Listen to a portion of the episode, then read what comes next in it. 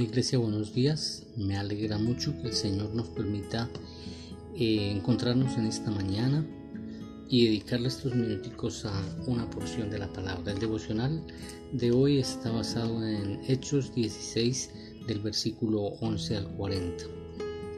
Podríamos titular este devocional cumpliendo con el propósito de Dios en medio de las circunstancias. Y narra el, este pasaje el trabajo de Pablo y su equipo misionero en la ciudad de Filipos. Eh, el trabajo evangelizador de Pablo en Filipos ocurre como en la mitad del segundo viaje misionero. Filipos es la capital de la provincia de Macedonia. Aquí fundó Pablo la primera iglesia del continente europeo. Miremos entonces qué tan importante eh, o qué tanta importancia tuvo la llegada del apóstol Pablo a esta ciudad. Más tarde a esta misma iglesia Pablo le escribiría la carta que hoy nosotros conocemos como Filipenses. En esta parte del capítulo 16 de los Hechos encontramos tres episodios que marcan el inicio de la iglesia de, de Filipos. El primero de ellos es el encuentro con Lidia, que es una mujer comerciante, una vendedora de, telas.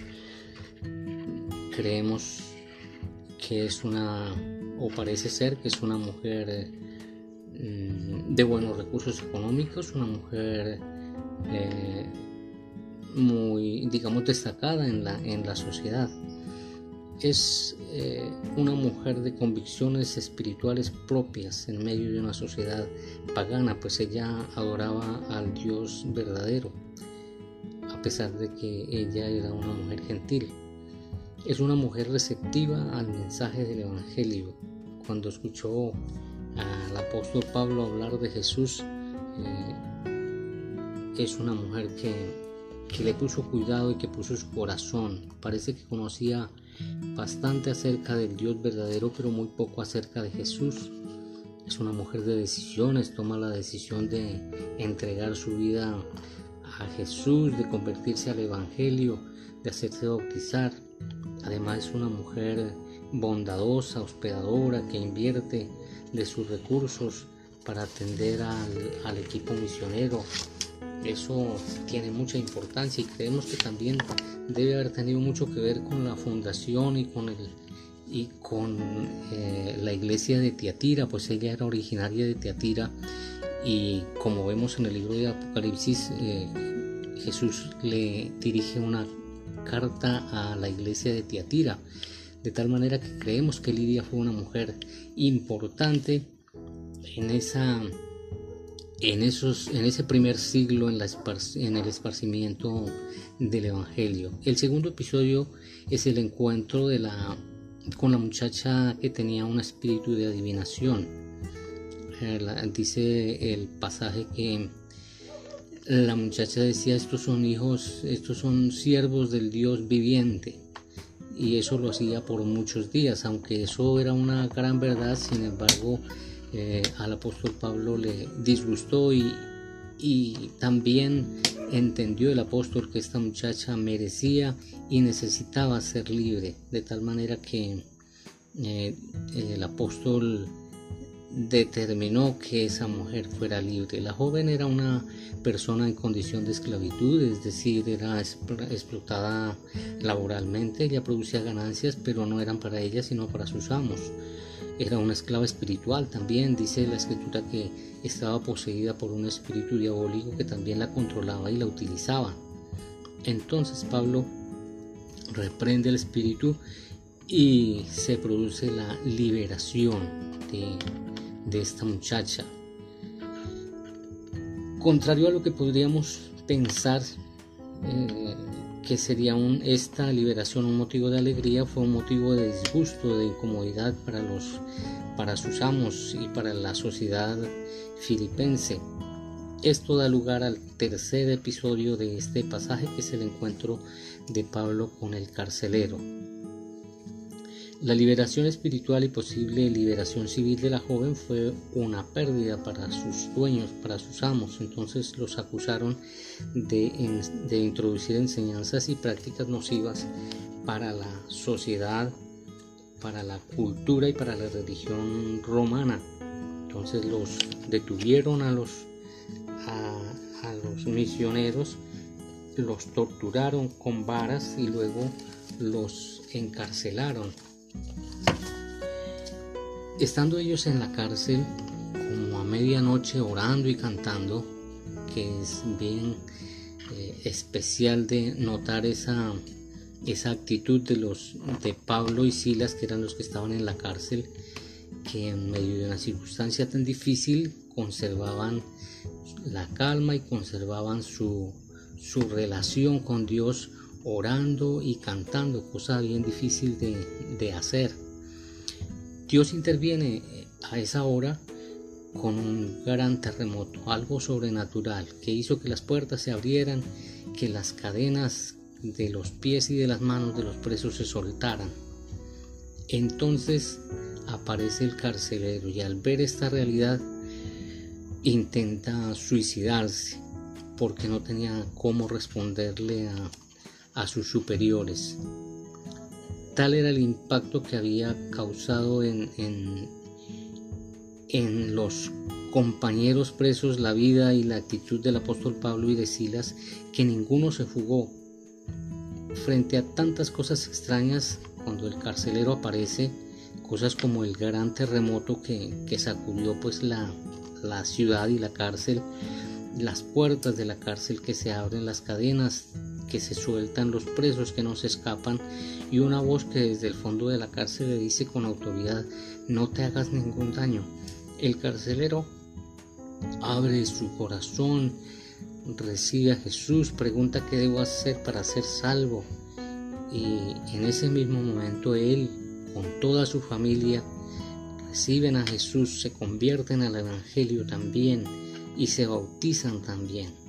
Entonces, mire que como resultado de estos tres episodios, el encuentro con Lidia y con su familia y con sus amigas y compañeras de oración, la joven que, que fue libre de la posesión demoníaca, el carcelero y su familia y posiblemente los presos que estaban esa noche en la, en la prisión con el apóstol Pablo, se convirtieron al Evangelio y con ello dieron comienzo a una de las iglesias más bonitas y más hermosas del Nuevo Testamento, que es la iglesia de, Filipos.